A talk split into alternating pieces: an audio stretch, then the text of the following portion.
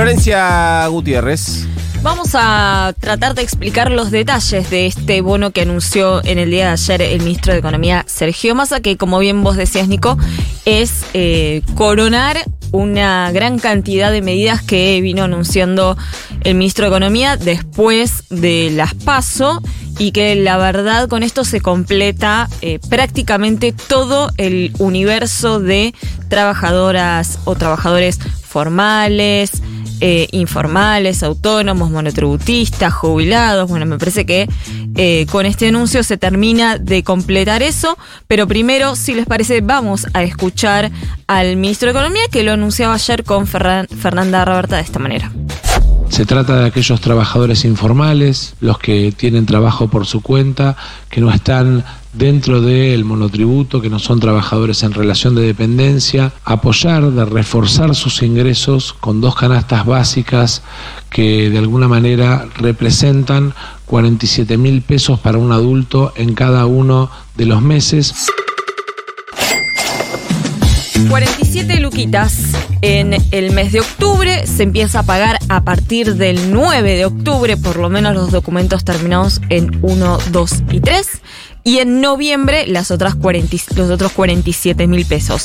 Vamos a ver algunos de los requisitos, son muchísimos los requisitos, pero antes quiero aclarar y quiero decir algo que me parece que es importante y es que quizás quienes cumplen con este requisito no están del otro lado escuchando la radio o no están siempre prendidos a los medios de comunicación o a la tele o a las redes sociales.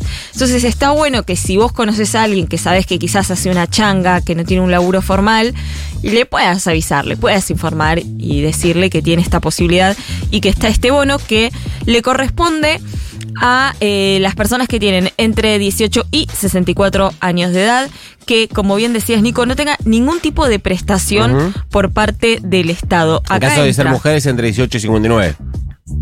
Ah, mira, no la, no, no la Porque las mujeres se jubilan a las 60. Bien. Buena aclaración porque estoy en este momento en la página de ANSES y no. Bueno, estoy siendo de oído. En general, siempre que se hacen anuncios para ese segmento de mujeres es hasta 59, por ahí en este caso no, pero eh, está vinculado eh, a que eh, vos lo, puedas cobrar. Hasta tanto ya empieces a pertenecer al universo de personas en condiciones de estar jubilado o de recibir algún tipo de prestación previsional. Claro. Bueno, no tenés que ser como escénico ni jubilado, ni pensionado, ni beneficiario de la PUAM. No tenés que eh, tener ningún tipo de trabajo formal, no tenés que ser ni monotributista, ni autónomo, ni trabajador o trabajadora de casas particulares. Si tenés asignación universal por hijo, tampoco. Tenés una beca progresar, tampoco. Tenés prestación por desempleo, tampoco. Potenciar trabajo, tampoco. Y aclaro todo esto punto por punto. ¿Sabes por qué? ¿Por qué? Porque terminás de decir todo eso y te llega una pregunta a las redes sociales diciendo, che, Flor, mi tía está desempleada y solamente cobra una prestación por desempleo. no. Pero es clavada, ¿eh? No. Entonces, no. Es clavada, termina de decir, no cobra este, este, este, este, y que te preguntan, che, mi tía que tiene un progresar, ¿cobra? Bueno, es así. Lo aclararemos la cantidad de veces igualmente que sean necesarias. Pero además hay más requisitos que es, por ejemplo, no tenés que tener cobertura de salud. Sí. No tenés que tener registrado. cobertura de salud de privada.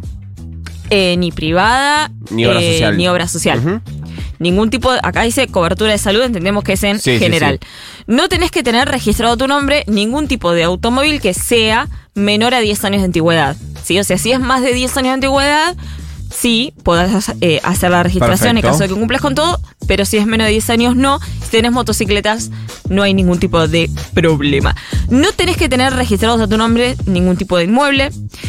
Atención con este punto porque es importante, Nico. No tenés que tener ningún tipo de consumo con tarjeta de débito o billetera virtual que sea mayor o igual a los 90 mil pesos en los meses de junio y julio. A ver. No, repetilo por favor. Vos tenés una tarjeta de débito. Sí. Cobras, ¿no? O tenés la billetera virtual, el QR. Sí. Fuiste a un comercio en el mes de junio o en julio. Sí. Lo usaste la tarjeta de débito y superaste los 90 lucas. O sea, si la suma de tus consumos con tarjeta, a ver si lo entiende bien. Si la suma de los consumos de tu tarjeta de débito en un mes calendario, en este caso son junio, junio y julio. Si la suma de tus consumos durante todo el mes de junio o durante todo el mes de julio superan las 90 lucas, quedas afuera. Quedas afuera. Porque entiendo que eh, consideran que por más que vos no, no, no eh, aparezcas eh, inscripto en ningún tipo de percepción de asistencia del Estado, si vos pudiste hacer ese gasto con tarjeta de débito porque algún tipo de ingreso tenés. Entiendo que por eso quedarían excluidos. Claro, es hilar a lo más fino posible.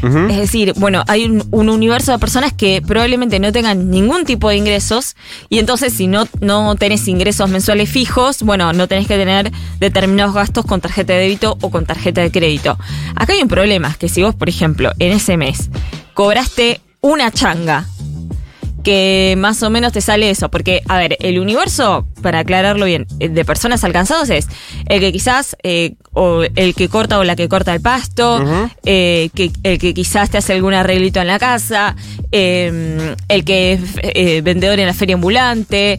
Ese es el universo alcanzado, que quizás tuvo en ese mes un laburo, una chenga que le pagaron, hizo con esas 90 mil pesos, se, pasó de eso, bueno, va a quedar afuera. Pero tratan de hilar en lo más fino. Lo mismo pasa con las tarjetas de crédito. Si vos tenés, esto es acumulado ¿eh? En las tarjetas de crédito, si entre junio y julio tus consumos con tarjeta de crédito, tu saldo en la tarjeta de crédito supera los 120 lucas, tampoco vas a entrar.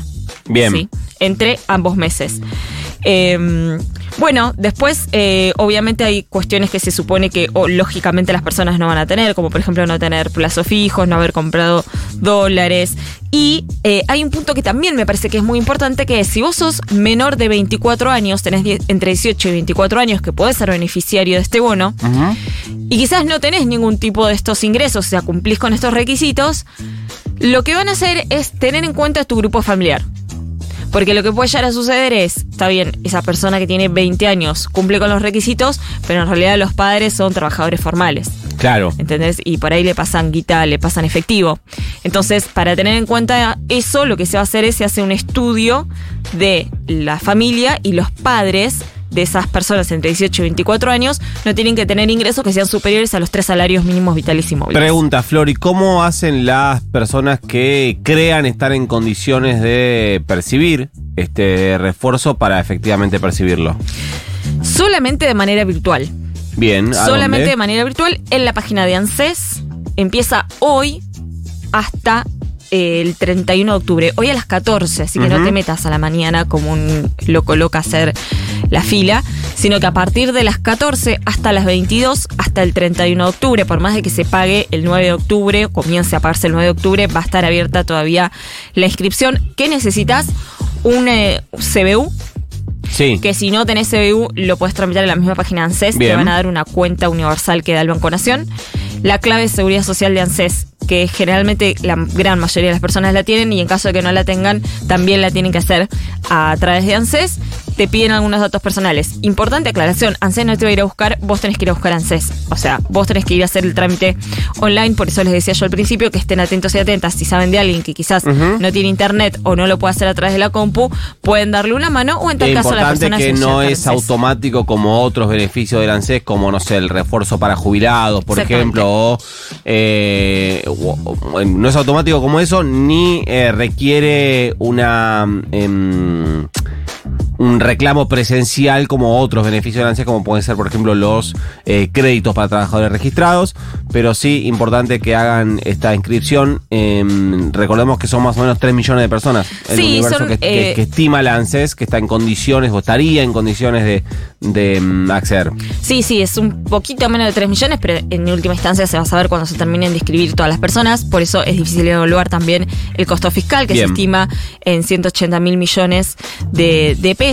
que como bien vos decías, Nico, se va a financiar a través de un anticipo extraordinario de ganancias de empresas que es cierto que se beneficiaron con la devaluación, porque obviamente quienes tienen sus patrimonios dolarizados o sus inversiones en dólares, con las devaluaciones se fortalecen, aumentan el poder adquisitivo, bancos, eh, empresas de seguro.